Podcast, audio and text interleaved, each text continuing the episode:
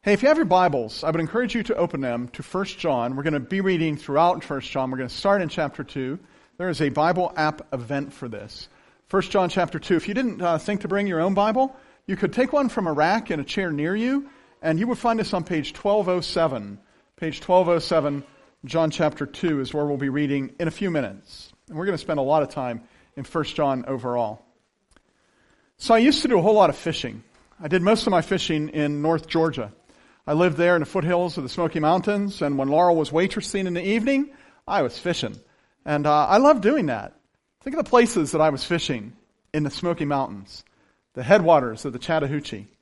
I literally can take you to a place on 197 just north of Clarksville, Georgia, where the trout remind you of the carp up at Pymatuming, where the ducks walk on their back. I mean, the longest trout in the wild you'd ever see. And you think, wow, can you fish those? Well, you could, but there is a sign that says, Attention poachers, please display the name and phone number of your next of kin boldly on your back. So I don't think you want to fish there. But uh, I fished around there a lot. I fished in Lake Hartwell. I fished in Lake uh, Russell, Unicoi Lake, Lake Tugalo, Lake Rabun. Loved fishing up there. Here's the funny thing about my fishing when I was down there in the mountains of North Georgia is that I really didn't know one fish from another.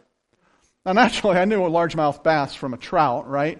And I grew up on a farm, so I knew the sunfish and the bluegill that were in the pond, and I definitely knew what a catfish was. But I really didn't know a redfin pickerel from a chain pickerel, and I didn't know a golden red horse from a silver red horse or a grayfin red horse. Uh, that was just beyond anything I'd known. And while such questions as that might have been very trivial growing up on the farm, fishing in our pond there, I understood that the fish warden in Georgia, well, I'd heard that he really wanted you to know what you were catching because you weren't allowed to take everything out of those. And so the question was, what's in season and what in the world did I just catch? those were questions you need to have answer to, important questions. If you're going to be fishing, you need to know what's legal. You need to know what is not legal. You need to be discerning. And I would say to you, if you're going to be a Christian, you need to be discerning as well. You need to know what is of God and what is not of God. You need to know what is real and what is false. We've been talking over the past several weeks about counterfeits. And we've addressed counterfeit wisdom and counterfeit meaning. We talked about counterfeit morality and intimacy and security. We talked about counterfeit knowledge. And last week we contracted genuine authority with counterfeit authority. We contrasted those two things. Today, I'm going to talk to you about counterfeit anointing. And as I told you earlier, our Thursday night men's group has been studying 1 John. And one of them said to me, Hey, Pastor Steve, there's another counterfeit. Are you going to hit this one? And I looked at it and I thought, Yeah, that's a counterfeit that really needs to be addressed. And uh, so we'll be looking at the way John in 1 John helped those in his care recognize counterfeit anointing. I want to talk to you, though, about the concept of anointing in general to kind of get us thinking along these lines. Um, I, I think really the reality of counterfeit anointing is why 1 John was written, because not every anointing is genuine. There were counterfeits in John's day, and there are counterfeits in our day. And unless we're really kind of tuned into, is that a counterfeit? Is it real? We could be kind of like me, standing in the waters of North Georgia thinking, I don't know if this is a pickerel or what it is, but I better throw it back because I don't want to get in trouble. Except it isn't about fish that we'd be mixed up. It's about spiritual matters. And it's important to understand what anointing really is. Anointing in its simplest term means that this person or this thing has been chosen by God. When I say this thing, yeah, things in the Bible were anointed. They would anoint portions of the temple and the tabernacle. They would put oil on the altar, anointing it with oil, and on the lampstands, and on the hardware that was there. All the worship stuff was anointed with oil. Why? Because these are things that were chosen by God and going to be used by God. And so they anointed them. And they anointed people. Think of the kings of Israel that were anointed. The very first king of Israel was King Saul. Saul was anointed by Samuel, and, and that anointing is spoken of in one verse. It's 1 Samuel chapter 10. You don't have to turn there. Just listen to it as I read it. Verse 1 says, Then Samuel took a flask of olive oil and poured it on Saul's head and kissed him, saying, has not the Lord anointed you ruler over his inheritance? And so, even though it was the prophet Samuel who was pouring the oil, did you notice who's doing the anointing? It was God. God was the one who was anointing Saul as king over Israel. You know, I happen to be on the Ordination Council of the Christian and Missionary Alliance, and honestly, the, the purpose of that council is to discern is this person anointed for ministry? Is it a genuine anointing? And so we say that we ordain you for ministry, but all of us guys at that table know, all of us know that God is the one who does the ordaining. And we are just the ones who acknowledge what God is doing. And anything that has God's choosing and anointing on it, that is a genuine anointing. Anything that's pretending, that's a counterfeit anointing. Here's where things kind of get interesting in the book of First John and in terms of anointing. Uh, anointed is really a distinguishing mark of the Messiah. Now you're going to have to put your thinking caps on for just a minute and follow me here. The word Messiah in our English language is borrowed from a Hebrew word that sounds similar to that. When we say Jesus Messiah, we're we're borrowing from a Hebrew word. The, the, name Christ, or the word Christ, is taken from the Greek equivalent of that Hebrew word. It's taken from Christos. So when we say Jesus Christ, we're kind of saying the very same, we are saying the very same word. That word Messiah actually means anointed one. So when we say Jesus Christ, we're saying Jesus, the one with the anointing, the anointed one. The term Christ actually means anointed one. Now, if Christ means anointed, then Antichrist, which is going to be spoken of in the text we're going to read here, Antichrist doesn't simply mean against Christ. It does, but technically it also means false Christ with a false anointing. It means counterfeit Christ, counterfeit anointing. The Antichrist is one who has a false anointing, a counterfeit. Now, in the end times, when the Antichrist shows up, he will fool a lot of people. They will see him as the answer. This is a guy who's finally going to bring peace. This is a gift from God. This man, they will say, has an anointing from God. But the scripture tells us it is an anti anointing, it is a false anointing. It will be a counterfeit anointing. And it's not just the Antichrist of the false times that is labeled this way. Throughout history, there have been people who have had counterfeit anointings, and they are antichrists in kind of the small sense. The world is full of counterfeit anointings today. False teachers, false prophets, falsely anointed ministries, false Christs, counterfeits. It appears that John, when he wrote 1 John, was kind of watching out for the people in his care because he didn't want them to be fooled by antichrists. Let's say it this way. He didn't want to be fooled by people who had a counterfeit anointing.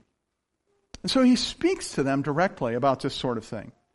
Now your Bible is open to 1 John chapter 2, and we're going to look just at verses 18 and 19 to start, but we're going to be in every chapter of John before we're done. Listen to John 2, 1 John 2, verse 18. He says, Dear children, this is the last hour. Pause for a minute. When the Bible says this is the last hour or the last days, it means the next big event is going to be the return of Christ. The end. It's not saying, it's not that John was misguided and he thought, well, I thought Jesus was coming back, but it's been 2,000 years. That's not it at all. He's just saying the next thing is the return of Christ and the entry of the kingdom. So let's start again. Verse 18. Dear children, this is the last hour, as you have heard that the Antichrist is coming. Even now, many Antichrists have come. This is how we know it's the last hour. They went out from us, but they didn't really belong to us. For if they had belonged to us, they would have remained with us, but their going shows that none of them belong to us. Okay, so what, what evidently has happened here is in the fellowship of Christians that John is writing to, there were individuals who evidently they thought these people had an anointing. But, but they left. And they didn't leave quietly. They left and, and they're doing some false teaching. We thought they were part of us, but evidently, because they're out there doing false teaching, we can pretty well conclude that was a counterfeit anointing. It wasn't the real thing.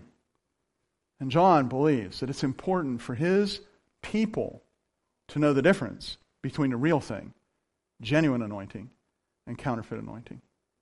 Now, I want to talk to you then about the characteristics of genuine anointing. And these come from the book of First John. These trait, this list is not comprehensive. It just happens to be what, what I see in, in 1 John, and probably I even miss some that John speaks of. These are, uh, are ways to know if an anointing is genuine. And the first thing I would say to you is that genuine anointing teaches the reality of your faith. Right at the very beginning. Go to 1 John chapter 1 and watch what Jesus says here. Nope, it's not Jesus. Watch what John says here about the reality of Jesus and the reality of Christian faith. That which was from the beginning. Okay, pause. So he's talking about Jesus, and he says, He's been around since the beginning. In the beginning was the Word, is what John wrote in the Gospel of John. So that which was from the beginning, he says, which we have heard, which we have seen with our eyes, which we have looked at, and our hands have touched, this we proclaim concerning the word of life. The life appeared. We have seen it and we testify to it. We proclaim to you the eternal life, which was with the Father and has appeared to us. We proclaim to you what we have seen and heard, so you may also have fellowship with us, and our fellowship is with the Father and his Son, Jesus Christ. You get the point? He's saying this is something from the beginning. And this is something I saw with my own eyes. And this is something we heard with our own ears. This is something, this is someone, this Jesus, we even touched him. Our faith is real faith based on real events. So years ago, I was a campus pastor at a branch campus of the University of Pittsburgh. And as I, I was there in our gatherings with the students, freshmen always had some of the same questions. Their questions were things like this. Was creation literally in seven days? What about the evolution thing? And did Satan really speak out of the mouth of a serpent? And how could there be a global flood? There's not enough water for that. They had those kinds of questions. And you know what's happening there. A lot of these kids are Christian kids, and finally they're out from home, they're away from their church, they're in a place where they can finally ask those questions, and nobody puts their hand on their hips and say, What are you asking that? I loved that. I loved being able to talk to them about that sort of thing at that time.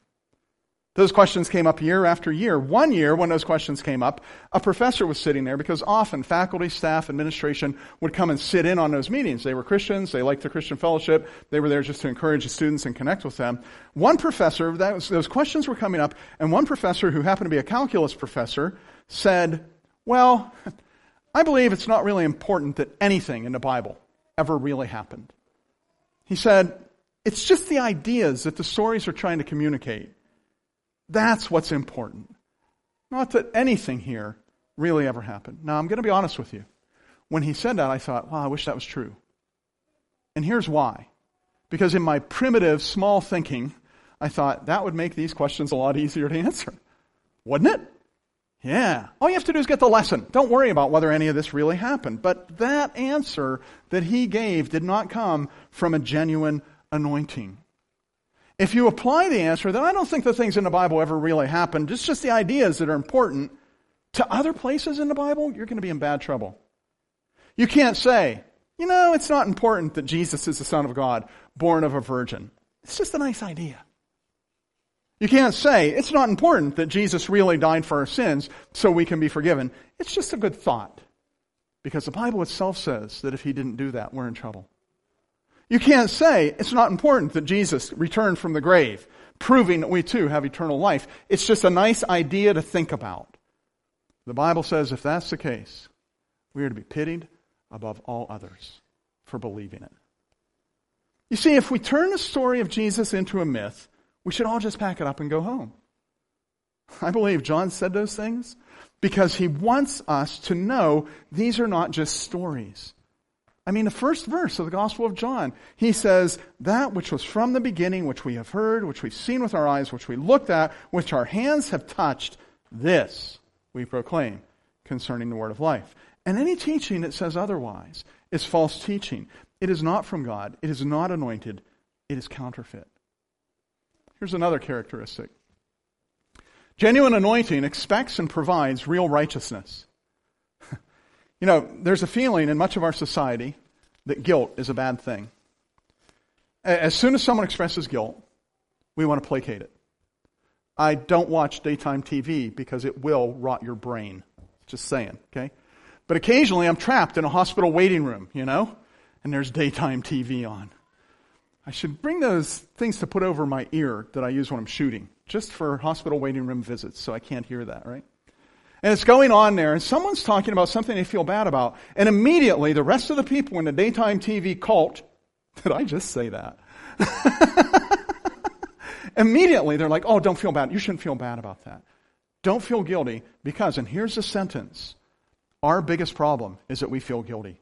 And if we didn't feel guilty, we'd feel better about ourselves, and the world would be a happy place. That is counterfeit anointing right there. Counterfeit anointing.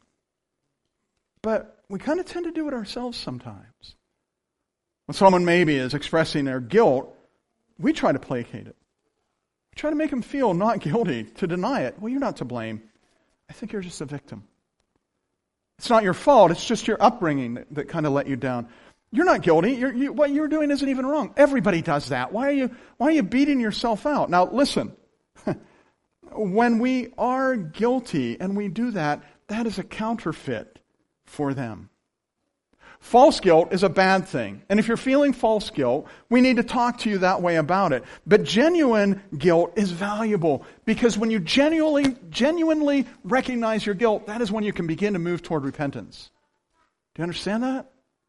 And if we take that away and replace you, replace it with a false sense of righteousness, wow. Genuine anointing teaches real righteousness.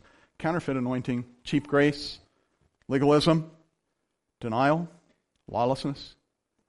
Look at verse 6 in 1 John chapter 1. And look what John says here. He says, If we claim to have fellowship with him and yet we walk in darkness, we lie and do not live out the truth. Genuine anointing teaches us to own our sin. It teaches us to confess our sin and thereby release our guilt and to live beyond our sin. Genuine anointing expects and provides real righteousness. And genuine anointing offers genuine hope and life, even confidence. Hope, not despair. Life, not death. Anointed teaching. Anointed teaching is never marked by condemnation. Let me say that sentence again. Anointed teaching is never marked by condemnation because there is no hope in condemnation.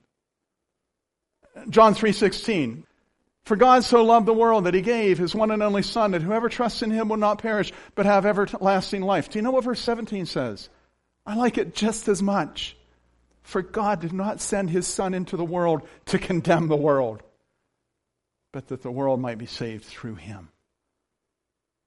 Genuine anointing is not about condemnation, it is filled with hope. When John is writing the gospel back in chapter 1 of that book, in verse 14, he says, The Word, that is Jesus, became flesh and made his dwelling among him. We have seen his glory, the glory of the one and only. And here's the phrase filled with grace and truth. Grace and truth. Grace and truth are never condemning. They're corrective. they help you adjust your course when you're off course, but they're helpful and even encouraging. Grace and truth bring hope. And John speaks about this to his people that he's writing to in 1 John. Because in chapter 2, verses 1 and 2, John says, My dear children, I write this so you will not sin, but if anyone does sin, we have an advocate with the Father. Let me just paraphrase that part. But if anyone does sin, we have somebody that's on our side. An advocate with the Father, Jesus Christ, the righteous one.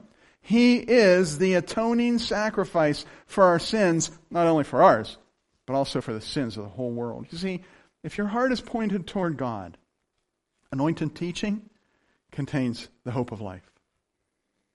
Number four, Anointed teaching communicates love for others and love to others. Let's stay in chapter 2 and begin to read right at verse 9 here. He says, Anyone who claims to be in the light but hates a brother or sister is still in darkness. Anyone who loves their brother and sister lives in the light, and there is nothing in them to make them stumble. But anyone who hates a brother or sister is in the darkness and walks around in the darkness. And they don't know where they're going because the darkness has blinded them. Have you seen people who claim to be Christian and even ministries that claim to have an anointing that are still marked by hate.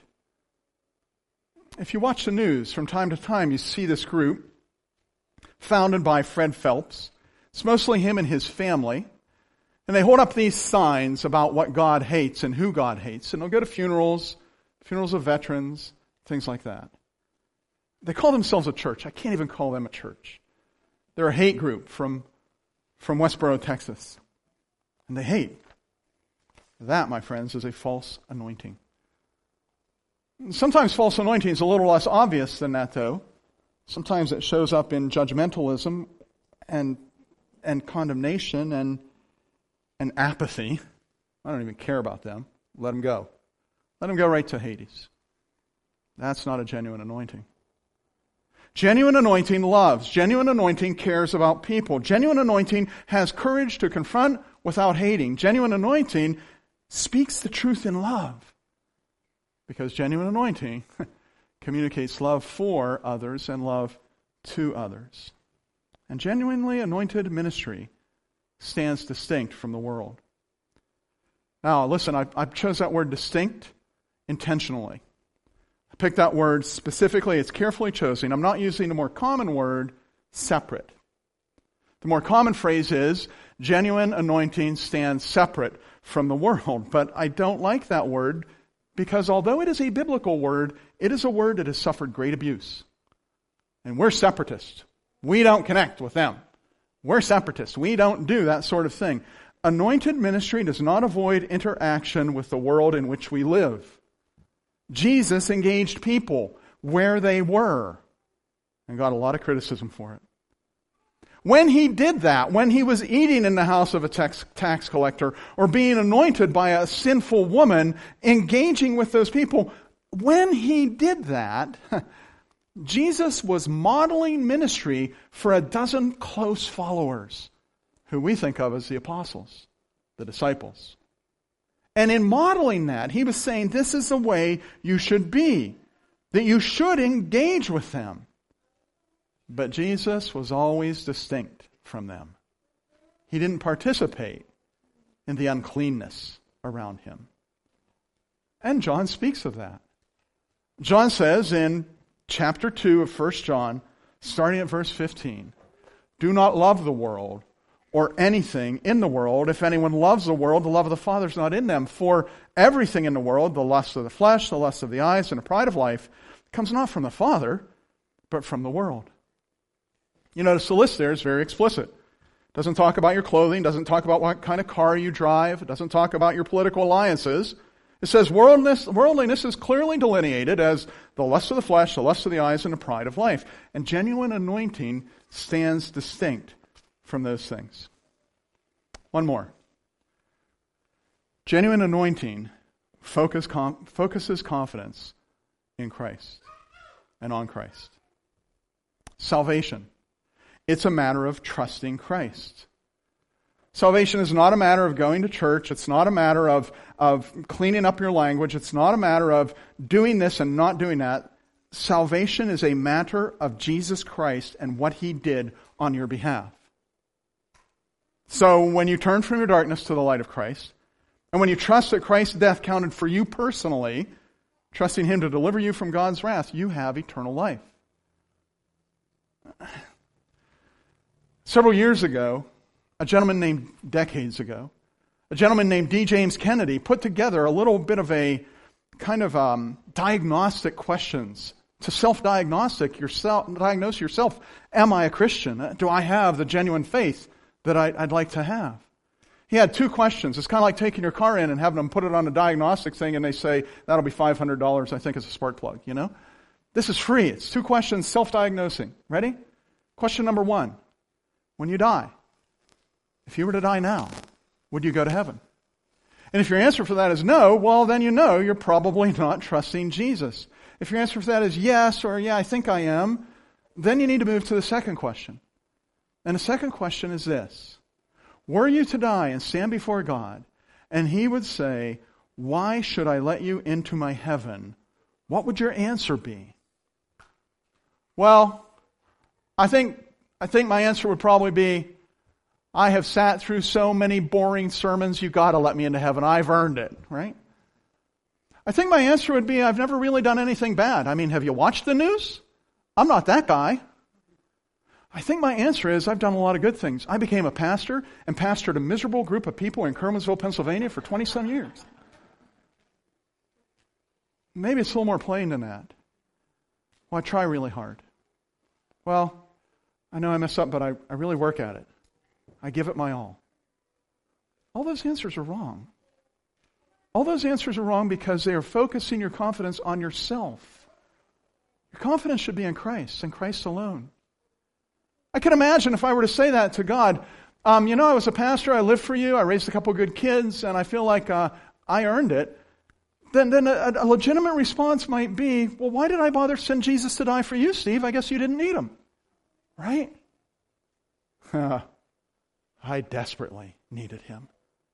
And I need him every hour. And the answer to that question, why should I let you into my heaven, is because Jesus paid for my sin.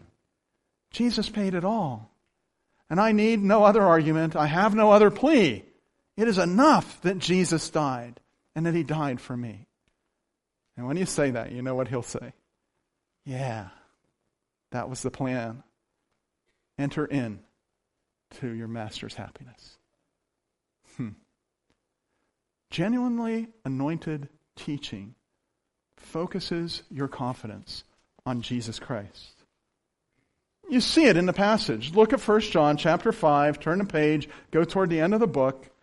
And in verse 11 it says, And this is a testimony that God has given us eternal life, and this life is in His Son. Whoever has the Son has the life. Whoever does not have the Son of God does not have the life. Now listen to what he says here. I write these things to you who believe in the name of the Son of God so that you may know that you have eternal life. Don't let someone confuse you with some crafty theology or some good turn of a phrase or some kind of, uh, just don't let it happen. Focus your attention on Christ crucified for you. And then you'll walk in the light. And genuine anointing teaches that all the time. The big test for genuine anointing always involves a person of Christ. And false anointing always gets this wrong. They can't consistently and joyfully proclaim the person of Jesus Christ crucified for your sins. Jesus is God in the flesh. That is his identity uh, this is really important, so I put the letters on the screen. If you're having trouble seeing them, you're sitting too far back. You like that? Right? This is just really important, though. Hear this. Uh, the, John is writing to people and he's concerned that they might be falling for some false anointing, some antichrist teaching. And so he says to them in chapter 4, verse 1 Dear friends, do not believe every spirit, but test the spirits, whether they're from God, because many false prophets have gone out into the world. This is how you can recognize the Spirit of God. Every spirit that acknowledges that Jesus has come in the flesh is from God, but every spirit that does not acknowledge Jesus is not from God. This is the spirit of the Antichrist, which you have heard is coming, and even now is already in the world. Okay, people use that test when they're doing deliverance ministry. Someone maybe is plagued by a demon. We say to the demon, Do you acknowledge Jesus has come in the flesh? Demon says, No. Yeah, we know, right? That's a good test. I use that test. That's a good test. It's a good application of this text. But the specific idea that John has in mind in this test is fitting with the theme of his book. He's concerned about anointing, genuine anointing versus inauthentic anointing. Additionally, just because someone can say Jesus has come in the flesh does not mean their anointing comes from God. I mean, in our text last week, and it was, it was one of the Thursday night guys pointed this out. In our text last week, when we were reading about the demon that Jesus encountered in the synagogue in Luke 4, that demon says to Jesus, Go away. What do you want with us, Jesus of Nazareth? Have you come to destroy us? I know who you are, the Holy One of God. So just because someone acknowledges who Jesus is doesn't mean the, the anointing is genuine. What John is telling us here, that is, if an anointing is genuine, the message of the one with the anointing proclaims the incarnation of Christ as a redemption of humankind consistently and joyfully. That's it. Consistent, joyful. the test for genuine anointing always involves the person of Christ. Jesus has come in the flesh. And genuine anointing consistently and joyfully proclaims that Jesus has come to pay for our sins. Go back to chapter 2 of 1 John, and you see there he says of Jesus, he is the atoning sacrifice for our sins. Not only for ours, but also for the sins of the whole world. Eternal life is available to us because of the sacrifice of Jesus. Genuine anointing proclaims and celebrates this consistently. In fact, I would say if you come upon a minister or a ministry that does not make the death and resurrection of Christ on your behalf for your sins, then you might want to question whether that has a genuine anointing. Number three, genuine anointing consistently and joyfully proclaims, celebrates that trusting in Christ gives us life. And this is a testimony. God has given us eternal life, and this life is in His Son. Whoever has a Son has the life. Whoever does not have the Son of God does not have the life. I write these things to you who believe in the name of the Son of God so that you may know that you have eternal life. When you see that being proclaimed consistently and joyfully, you're probably looking at some genuine anointing. So this past uh, Thursday evening, we're sitting together at the table at the Clark residence, eating pizza made by K Rolls. K Rolls pizza has a wee little bit of dough on it and a whole bunch of topping on it, which I love. Because anytime Laurel says, hey, you want to split this pizza? I'll say, yeah, you eat the bottom half, I'm eating the top half. She doesn't go for that, right? So we're eating K Rolls pizza, we're eating this bacon wrapped delight that Michelle has made, and we're just sitting there reading the Bible and talking together like guys want to do. And, and uh, I made this point. I said, I said, you know, when it comes to discerning genuine anointing from false anointing, I think um, it's probably easier for us than it was for the people of John's day. And, and the guy next to me, he crushed me. He said, I disagree with you. I'm like, what? No, I didn't do that at all. He said, I disagree with you. And I said, How about it? What are you thinking? And he said this He said, In John's day, he was not exposed to the plethora of false teaching that people today are exposed to. And so it's probably even more important that you and I know how to discern genuine anointing from false anointing. Even more important because of the world we live in. I said, I think you're right. The point I was going to make was I feel like it's easier for us because you know what we have? We have the Bible. And the Bible helps us to discern genuine anointing from false anointing. It's a real blessing to us. I want to say this to you, just as an appendage. You know what an appendage is? It's something that sticks out where it shouldn't. That's what this is, right? Just as an appendage. Um, I feel like sometimes the lies can come directly from the enemy to make your Christian faith something that is not. I saw that in my own childhood growing up Christian and Missionary Alliance, how the lies of legalism, not even from my pastor, but from well meaning people who wanted me to walk straight to save me a multitude of griefs, came into my heart and made Christian faith not so much about Jesus' death on the cross, but about whether I was walking straight or not. I see several of you nodding. Good people can kind of have that spirit of Antichrist speak those lies to you. You can even speak them to yourself. I would encourage you, when you do, run to Jesus and boil it down. Get rid of all the extras and just say, and this is a testimony that God has given us eternal life, and His life is in His Son. He who has the Son has the life.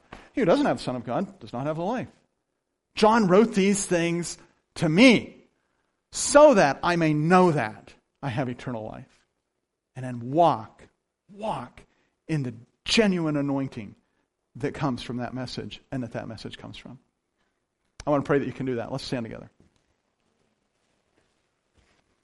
It's so easy, Father, to get sidetracked sometimes and to think that our Christian faith is about something that it isn't. It's so easy to put out a lot of measurements that are really separate from you, Jesus. And when we do that, then we're falling for some false teaching. We want you to be the center. We want you to teach us to identify counterfeit anointing when it's on the internet, when it's coming from the radio, when it's streaming from daytime television, when it's coming from a group of friends we happen to be with, when it's coming from our own minds, or when it's coming from the enemy of our soul. Help us to identify counterfeit anointing. And may we turn away from it, even rebuke it in the name of the Lord Jesus Christ. May we accept genuine anointing, anointing that always focuses on Jesus, celebrating and proclaiming that he has come in the flesh, lived a perfect life, gone willingly to the cross to die for us, raised from the dead to indicate that this sacrifice is acceptable, and offers the new life to us that we desperately need. May we recognize that. May we live in that as we walk under genuine anointing in Christ's name. Amen.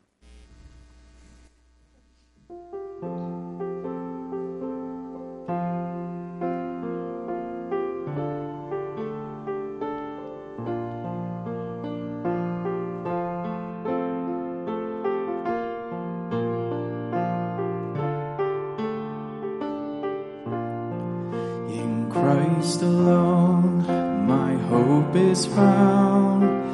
He is my light, my strength.